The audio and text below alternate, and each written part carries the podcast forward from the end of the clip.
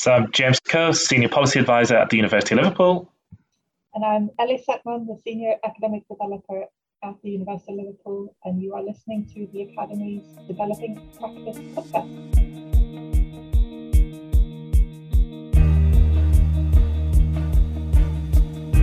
Hello and welcome to another episode of the Academy's Developing Practice Podcast. In this episode, we chat with James Coe, a Senior Policy Advisor, and Dr. Eli Saetnan, a Senior Academic Developer, both from the University of Liverpool. We discuss the Student Success Framework and how it is being embedded across the institution. We also talked about the Pedagogic Research Conference coming up on the 19th of January 2022, which will focus on the same theme. We hope you enjoy. James and Eli, we're really pleased to be speaking to you today. We're delighted to be hearing more about the Student Success Framework at the University of Liverpool and the upcoming Pedagogic Research Conference.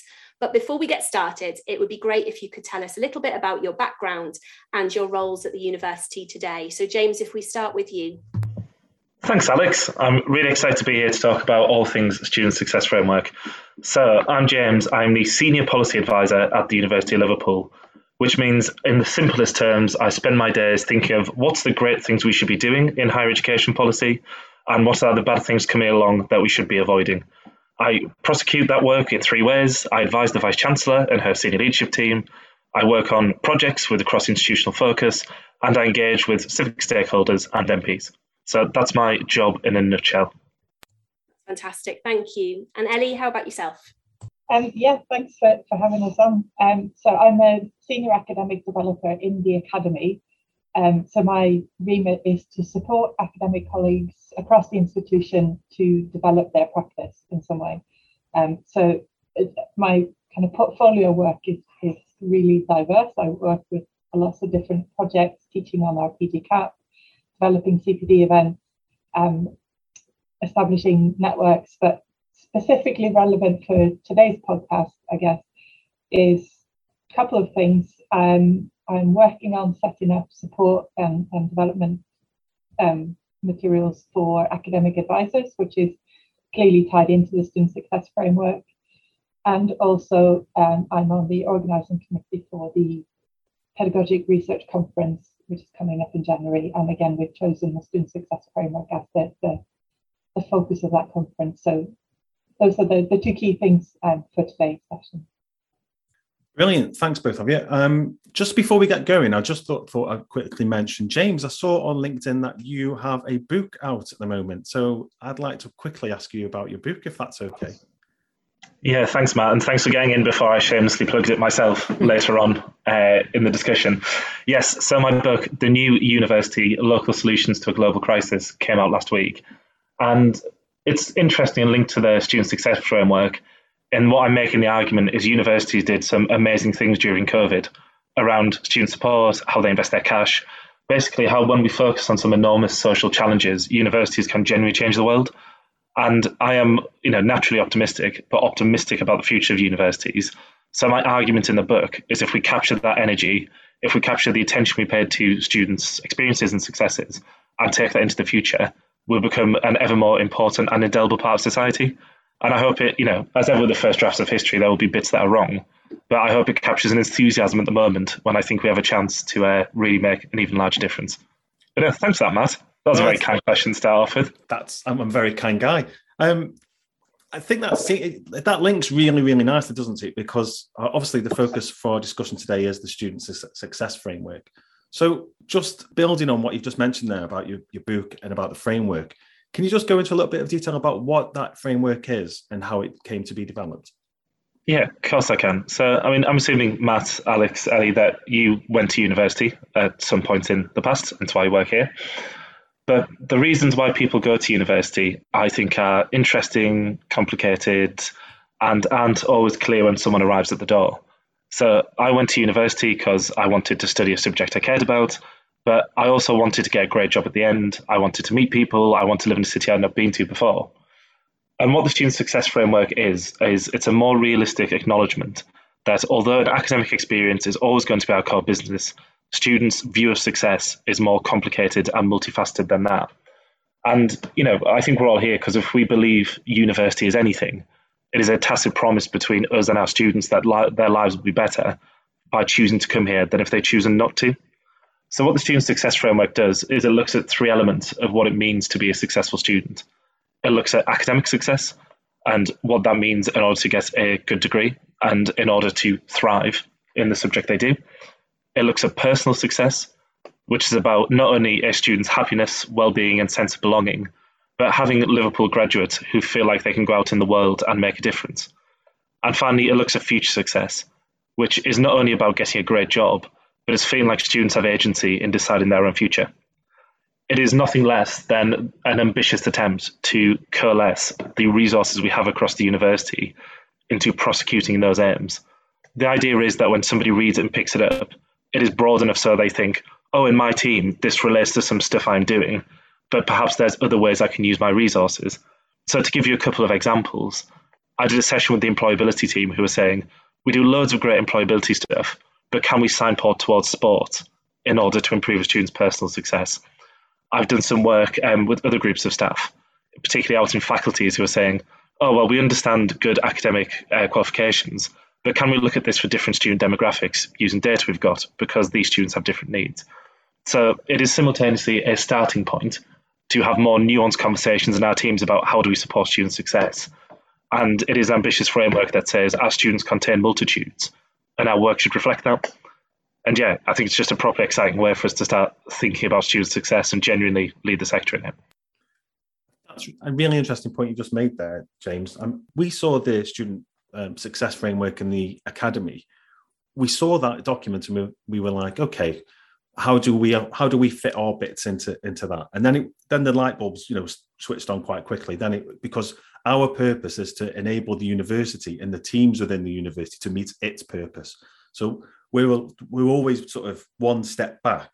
So when we see these sort of high level documents, and which are very focused towards student success, it can be sometimes difficult for those behind the scenes teams to apply their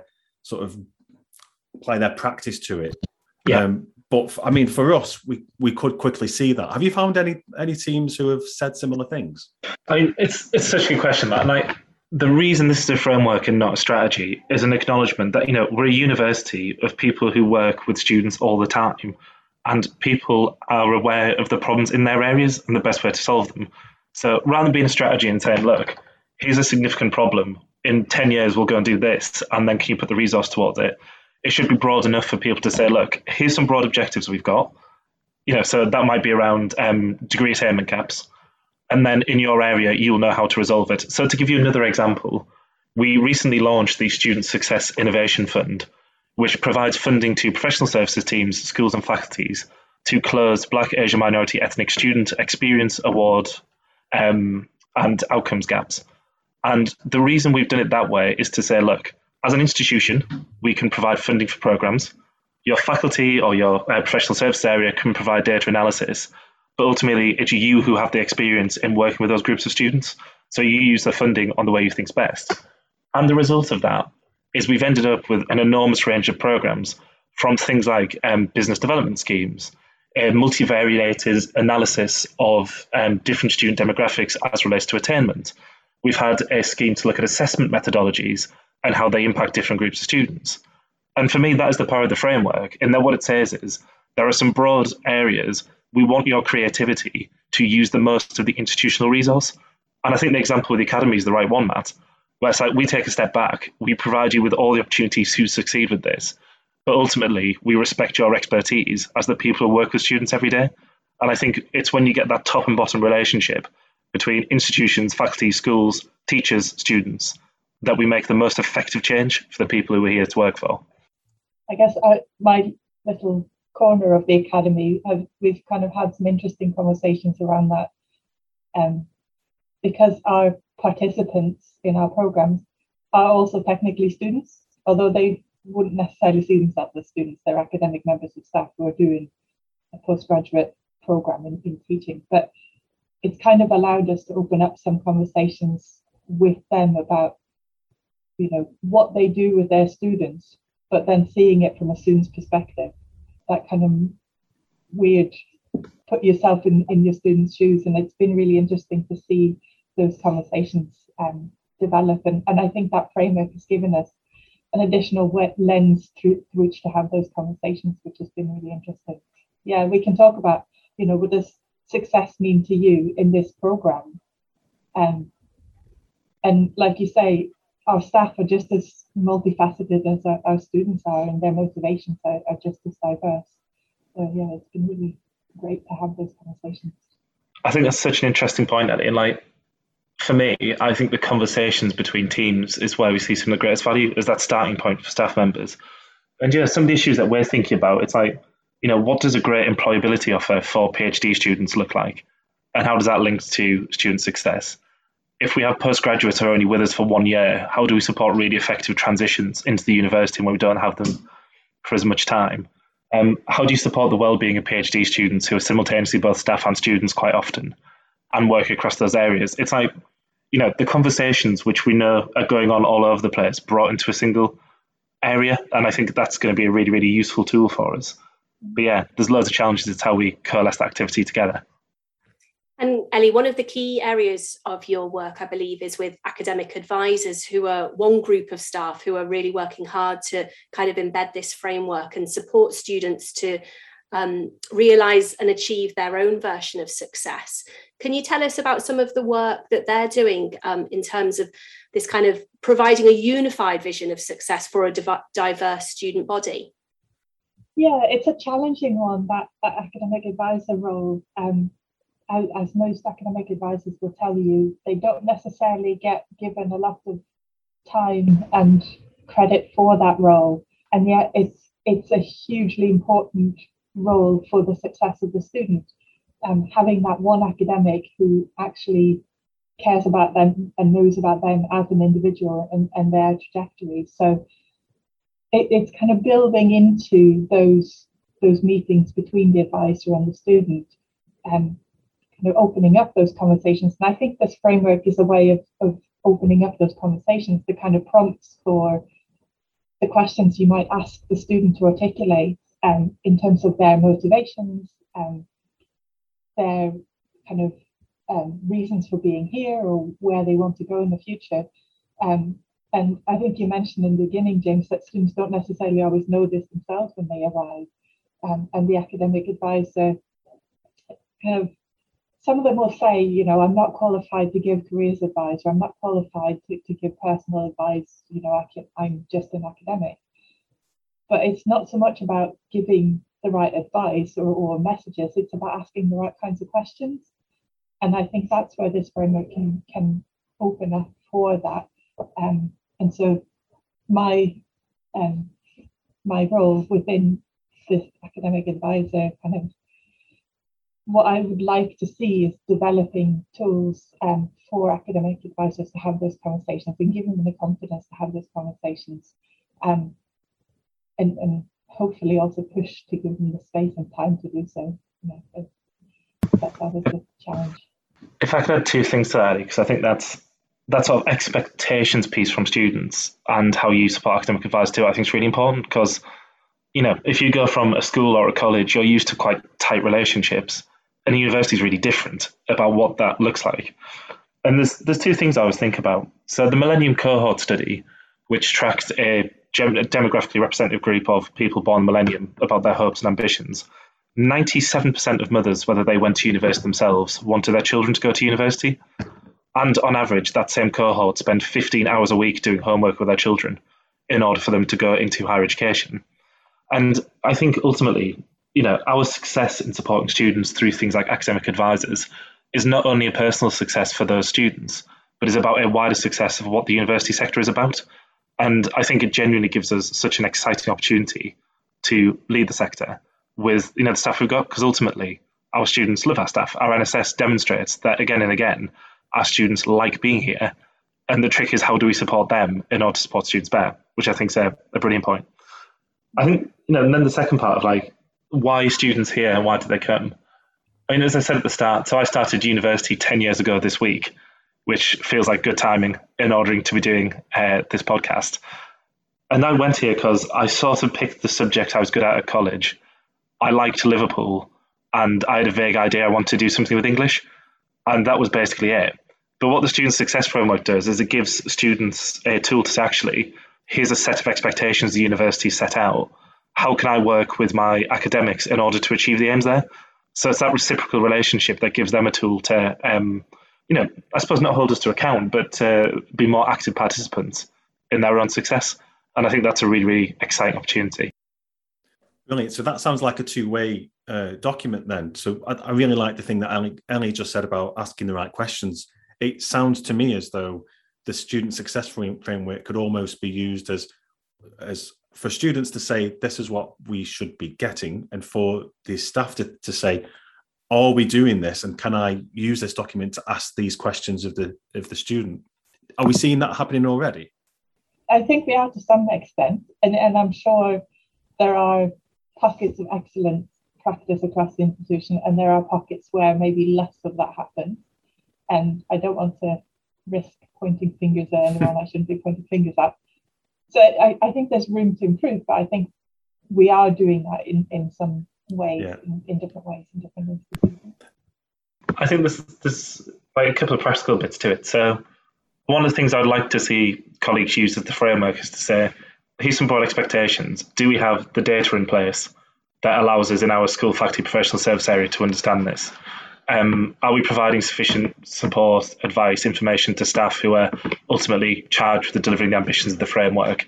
Have we put significant time aside in order to have those practical discussions of, okay, what's this mean to us? So it should be a useful starting point for some of those hygiene factors. And I think that other way around is really interesting because, ultimately, we can't support students as effective as we want unless we know it is what their ambitions are. And this is the whole point of it. So, if all of our students are coming in and saying, oh, I really want to go and work for the big four accountancy firms, that really changes our approach to, oh, all of our students are overwhelmingly wanting to go and be PhDs. So it should be that another tool that gives the information insights to get the best of what our students want out of it. And ultimately, that's why we're here. Yeah, absolutely. And one of the things that I really like is one of the key strands that are in the framework, which is the theme of personal success. And I think it actually says that all students will experience a welcoming and supportive environment which prioritizes well-being and belonging. So what are some of the things how we're achieving this at policy level, James? There's a few bits. And I think, increasingly, I think well-being, sense of belonging, sort of happiness at universities is an area that's getting increasing attention. So, on a practical level, thinking about what does that welcoming part look like? We are talking the week after Welcome Week, where there's been a significant amount of activity going there to welcome students to Liverpool. I think particularly in the context of COVID-19, where students have, our second year students, by and large, might never have been on campus. That's a really unusual situation to be in for any cohort. So I think in the context of COVID-19, there's some really fundamental questions of how do you induct a cohort back into a new mode of learning? What does that look like? How do you provide support? Because ultimately, unlike any other cohort, their learning experience has been digital first rather than physically first. So they might have the same learning experience, but actually their sense of belonging to their cohort is very different. They've set up new relationships, maybe they're people in their halls or whatever. So I think it's a really important question there. I think secondly, they just haven't seen as much of us for very understandable reasons. By us, I mean staff, colleagues, etc. And for all the benefits of online, it is a very different way to do all the collaborative work that we think is valuable, whether that's developing pedagogy, whether that's those academic advisor relationships, which Ellie's spoken about. So I think there's a really big question of how to do that. And I think thirdly, an area that is increasingly important and interesting is how do we support transitions for international students who, again, have had a really difficult time, whether it's quarantine, once coming to the UK, whether it's sort of that sense of isolation, more sense students have been at home. And how do we support transitions for PhD students who've been learning in very, very different circumstances, are coming onto campus and maybe doing some teaching. So I think you're completely right to raise it, Matt, as that sort of personal element. I think we're doing loads. I think, mental health support has never been more in demand, sort of those activities to welcome. As I walked on campus today, there's a new running track on campus, there is new basketball hoops, there's additional tennis tables. I know the Guild have loads planned. So there's loads going on. But I think of all the things that I think the framework should be doing is in the context of COVID-19, what do those personal relationships look like? So I think that's what we've all missed with one another. And I'm seeing that from working with academic colleagues as well, that the things they're interested in researching are exactly that, the relationship building, whether that was the experience over the past couple of years, moving online and how to develop relationships online, or like you said, the concern for how do we induct people back on campus now. So yeah, staff as well are this is at the forefront of their mind of how we build those relationships. And are you finding, Ellie, that things feel a bit different now to they did sort of in the height of COVID in terms of that relationship need for staff? Because I feel like people are going through peaks and troughs of, I want to see everybody and I want to see nobody. A year ago, a lot of the conversations were around frustrations with blank screens and students not talking and how do we get them to engage with us. And I think people are now a bit sort of apprehensive about going back, but at the same time also really looking forward to having in-person conversations again and kind of being able to have that eye contact with students and making those real connections. That's so interesting, because when I look around the sector, I think one of the interesting things is all the people who can access resources who might have been excluded from before. So whether, it's because I have a disability and physically getting to lectures and, getting there is really difficult, but having something that's recorded and I can watch back and, I can spend time over it, I think it's been a real boon for access. And I think it's a really interesting balance, particularly thinking of the personal success you mentioned, Matt, of how do you retain that element of contact, which I think is good for all of us, versus keeping the best of the elements of digital connectivity that have really, really benefited some people. And, it's a huge challenge for all of us. And it goes right to the heart of the pedagogical question of, I think there's some sense of, apprehensiveness about what hybrid learning means in the sector. But I think framing in a way of it's the best of the stuff that's gone before with the connection that we think is all important for our health would be a brilliant way to start conceptualizing what personal success could look like. And that is the direction I see the people who are engaging in pedagogic research that I get to interact with. That's the direction they're going. Is last year it was about how do we make anything work online, and this year is about how do we take the lessons from the last couple of years and keep the best. What was it that worked that we want to keep? So yeah, that's exactly the way it's going. And like particularly on that student transition point, I know I keep banging on about this, but I think it's really important. So we know that school children got the highest A-level grades ever, which, my sort of personal view is that given we had the fewest ever students drop out last year, according to student loan data, it suggests that teachers are doing a reasonable job of assessing their abilities. But one of the questions is, okay, well, if I think it was 49% of students got an A star and A, that's fine to come in. But what if the bit I missed was like a stats module and I'm now studying economics? Like, even if I've got notionally an A or an A star, how do we support students' academic success in that field?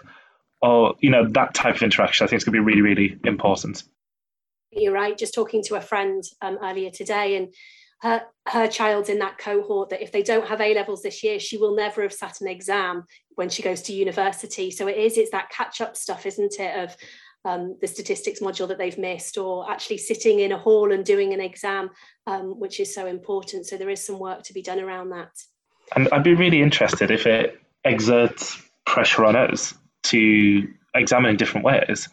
It's really unusual. If I think about, the history of sort of examinations, you do it all broadly similar because what you get practice at and get better at better time. But when you've had a cohort that's not done exams for 2 years, is the best way to ensure their academic success by going back to a model that they are themselves unfamiliar with? I don't know. It's not my expertise, but I suspect it'd be very different. And again, when thinking about those conversations around the Student Success Framework, I think a really good team conversation would be, what is it that students have missed that we can replicate and catch up on? What is it that isn't within our wheelhouse to do? But how can we replicate their skills by examining in different ways, by sort of understanding their abilities in different ways? And what have they gained as a benefit from 2 years digital connectivity? Like, there can never be a cohort who has more digital skills than the one who's just come up because of everything they've been forced to do. And how do we turn that into a net benefit for their academic success rather than we're going to force you to do something else? And it's already kind of, those looking back at what we've learned from the past year, one of those things is what are some different ways in which we assess the academic success of students? And, sitting in a room for 2 hours, writing down whatever's in your head is maybe not the best way to assess someone's academic success. And I think this has been a real wake-up call for a lot of people. You've kind of done exams because that's what we've always done for the last 500 years, but there are other options, and the other options are actually working really well. And it's been interesting to see how it's pushed people to try new things that they would ever otherwise not have tried, and also pushed forward some of the aspects of our curriculum framework, such as authentic assessments. You know, sitting an exam is not an authentic form of assessment. So it's opened up those spaces a lot more, I think. And I'm quite like, you know, you pushed your book in the beginning saying it's a really optimistic view of higher education. And I think hidden behind a lot of the uncertainty and the real stress that people have been under the last 2 years, I sense there's that little bit of optimism as well about, we've seen that there's different ways of doing it, and that's given an impetus to actually do things differently going forward, not just going back to the same old, same old. I think so, and I think part of the reason why I feel optimistic about this is because it's given people an opportunity to demonstrate different skills. So, you know, when we think about this success question, it would be very easy to be like, well, success is we get this proportion of students get a first or a 2-1. Now, in a world where we know not everybody can get a first or 2-1, there are versions of academic success or personal success where it's like, oh, as a practitioner, I'm really good at providing digital skills and I can pass that on to my students. And that's suddenly become more important. And having students who are digital savvy are now at an advantage in where they were before.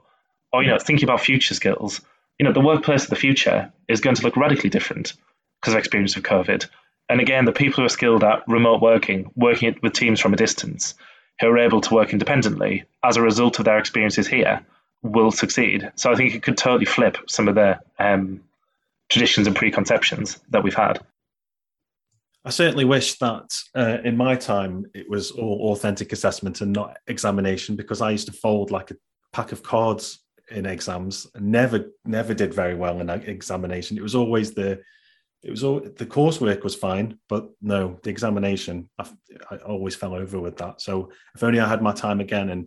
But I'm not going to wish I was a teenager or a young adult in a pandemic. That's certainly not what I'm going to wish for, because they've had a rough ride, haven't they? Just touching back on that well-being again, can I just ask, because we've got, I think it must be quite easy to measure the sort of academic success. But how are we really going to measure the well-being success? Because obviously if we're measuring it in terms of, I don't know, students accessing services that we provide, then we depending on how we look at that data, it could say, okay, well, you know, we've got an influx of students accessing mental health support. Is that proof that what we're doing is right, or is it actually proof that we've got more issues? It's a good question. I'll go first and offer some, I suppose, broad reflections on it. So there's areas where we recognise, not just here but across the sector, there is underreporting of student wellbeing issues. So, for example, earlier this year we launched Report and Support, which is a tool that allows students to report complaints of harassment or discrimination through online form, both anonymously and the opposite of not anonymously is, using their names. And they can do that. And I think we recognise and we know from research across the sector, things like racial harassment are underreported. So we would want to see an increase in those reports of harassment, and then over time, so we can identify the trends and decrease it. Things like mental health reporting across, you know, the country, never mind the sector, are on the up. So you would want to see something which is contemporaneous with the issues that young people are facing. But going back to the point I was making earlier about digital accessibility, one of the things that we have found is people can access services at different times, more flexible times, and also throughout the year in ways that weren't possible before. Some of the other areas around wellbeing, I think, are slightly more difficult to measure. So we want more participation in sports, because all the research suggests that participating in sports and physical activity is good for wellbeing, it's good for employability, and things like if you get involved and become a team captain, it's good for your employability measures. So the things we're interested in is, you know, obviously the overall number, but are the people who weren't playing sports before deciding to take it up? And that would be another good measure of well-being. So that, for example, I'm hopeless at nearly every single sport. I can't run, I can't kick, I can't throw, I can't catch, but I really enjoy it. So I think what's an interesting challenge to get someone like me to take part in a casual five-a-side team who otherwise wouldn't get picked for the first team versus the person who's coming here with an athletic scholarship who's unbelievable at sport. They probably already have quite a good level of support. But how do we get the people who otherwise wouldn't experience those benefits to take part? And then the last one I touched on is that, you know, part of this wellbeing question is a much wider one of how do we make the city and ultimately the country a vibrant, exciting place to live? So things like our commitment to sustainable development goals in itself is an expression of personal success, because without clean air, without, you know, a planet that's not going to implode in the next 100 years, it would all be a bit perfunctory. So it keeps a lot of different threads tied together with the aim of increasing participation for those who are least likely to. I think I maybe also would kind of bring it back to something you said earlier, James, about how this is a broad framework kind of that you then look at individual practices or kind of local practices and how do we address that. And seeing as you got to promote one of your books, I'll just promote one of my papers in that we just did a bit of a research study looking at how writing support for PhD students can alleviate some of the anxiety and stress that PhD students feel around thesis writing. And it was a very small scale, and it was using one of these survey questionnaires that has a standardized set of questions that has been developed not by me but by somebody far more clever to try and quantify level a sense of anxiety or stress specifically related to academic writing. And by having them complete that survey before attending some of these writing support sessions and again after, and seeing at least a little bit of a reduction in those measures, you can kind of go, okay, these sessions have an impact on that particular, you know, aspect of being a graduate student. And you could do similar. It doesn't have to be exactly the same kind of study, but looking at those small scale local interventions and then seeing, do students report feeling better, less stressed, less anxious as a result of engaging with these. So I think there's kind of, yes, you can look at the big measures and the big numbers and the statistics, but it's also hearing from students on the ground and seeing those, you know, even if just one student has been helped, that's a step forward. I think that's such an amazing example because it just encapsulates that our students have lots of different needs and wants and what they want to do with their lives and things they need support with. That can only be resolved by local analysis, support by institutional accent. I think that's an amazing example of exactly what the framework can be used for. So I guess it's examples like that, isn't it, that we need as we explore the impact of COVID and how the interventions have changed, and also the Student Success Framework. And that brings us really nicely, Ellie, to the theme for this year's annual Pedagogic Research Conference, which is taking place on Thursday, the 19th of January, 2022, and it's online. And the whole theme for that conference is student success. So can you tell us a bit about that conference and how colleagues could get involved? Yeah, so the conference is a pedagogic research conference. So it's a chance for colleagues who are engaged in some kind of pedagogic research to showcase their work. That's the intention. And to support that community of colleagues who are not just teaching, but are investigating teaching. So it's a fairly small conference. It's always very supportive, open to anyone, whether, you know, you are a really experienced pedagogic researcher or you're new to the game. You know, this conference is for everyone. And we chose this year the focus of Student Success Framework, but specifically that aspect of evaluating success.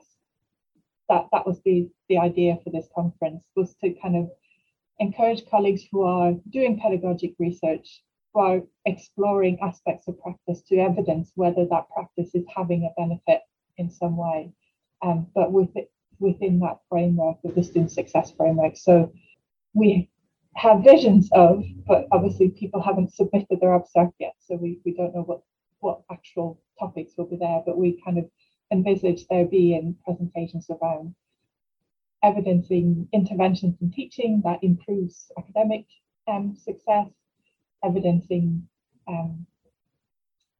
interventions in terms of employability and showing how that improves students' future success, those kind of things. And we will have a keynote speaker to launch the conference. Who that keynote speaker is, I can't confirm just yet. But again, will be somebody speaking with experience of that evidencing success. Wonderful. And I'm sure there's lots of ways that our colleagues can get involved, whether they're presenting their own research, even if that's in a very early form, or as a delegate to learn from others. Can you give us a rough idea in terms of kind of the timeframes of when people need to submit abstracts or sign up as a delegate? Yep, so our plan is to launch the call for abstracts at the start of October, and they'll have until Christmas to submit those abstracts, or at least early December. I will open for either full presentations, which will be 15, 20 minutes presentations, and that's usually where if somebody who has a more advanced research project, some actual data to present and some conclusions. And then we'll open also for emerging ideas type presentations. Will be either a poster or a short video, and those emerging ideas presentations. For anyone who has a starting idea for a project or some pilot data they want to share, and a chance to get some feedback and some input and kind of talk through ideas. Our idea is that those emerging ideas will be, so like I said, a poster or a short video, which will be made available ahead of the conference for people to engage with asynchronously, and then the full presentations will be live on the day. And hopefully lots of opportunities for people to find like-minded individuals and have really interesting conversations. That's the idea of the conference. Brilliant. Well, it's been wonderful to have some time with you and hear about the Student Success Framework. This podcast is the Developing Practice Podcast, and as a result of that, we like to finish each one in the same way, where our guests give us a couple of tips that listeners could reflect on in terms of their own personal practice. So if you do have a couple of thoughts or tips for people regarding this topic, what would they be? Can I be greedy and give you three? Sure, absolutely. So I think the power of the framework is ultimately that it provides a broad enough scope and a flexible enough application that teams can identify their own role within supporting academic, personal, and future success. So for me, I think the first tip is to get in your teams, whether that's your faculty, department, school, professional service area, to have a look and think, actually, how could this apply to what we're doing? And some of the questions to think about is, do we have the data now that allows us to understand what our students' view of personal future and academic success is? Do we have an insight in how we could coalesce our existing activity to be the more sum of its parts? And thirdly, are there teams we need to be in touch with?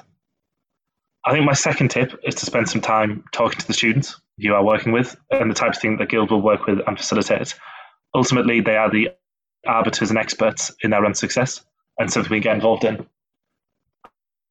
And I think thirdly, that there is an opportunity post COVID-19 to be ambitious about what we can achieve. We've sent down a really ambitious gauntlet at things like our access and participation plans that ultimately say we will have a more equal university, we will have greater outcomes for different groups of students, and we will support them to what they want to achieve, all made more difficult by COVID-19. So my last tip is in having these is that let's be ambitious about what we can achieve with our students, because they're certainly ambitious about that, what they want to achieve when they're with us. If I give a fourth one, that would be to go out and buy my book, but I think that would be too shameless. So I will leave it there. Ellie? I guess I would kind of shift the focus from that big framework down to kind of your personal practice in reflecting on what does success look like, I feel like, to yourself and your students, but then how do you evidence whether you're achieving that success? So, and then once you have a plan for how to collect that evidence, submit an abstract to the conference or come along to the conference and listen to what the ways in which other people are trying to evidence good practice and how we achieve that success. Brilliant. Thanks for your time today, guys. It's been a great conversation. Thanks for having us. Thank you.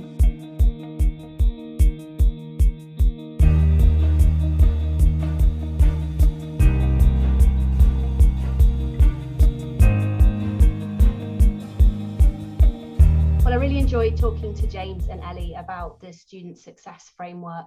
I like what James was saying about how students want more from their university experience than just an academic qualification. That very much chimes with my experience of working with students. You mentioned how students are also really interested in their personal success.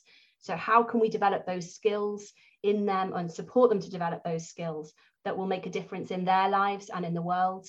And also students are really interested in their future success as well. So supporting students' agency on how they can develop and impact their futures. This has all been built into the Student Success Framework, which gives that kind of broad overview of the student experience. I think that's really exciting. Yeah, definitely. It's really good to have that framework in place, isn't it? So we can focus more holistically on these things for students. Ellie then also talked about equipping colleagues to not particularly have all the answers for students regarding student success, but instead to equip colleagues to have those sort of conversations so they can ask the right questions.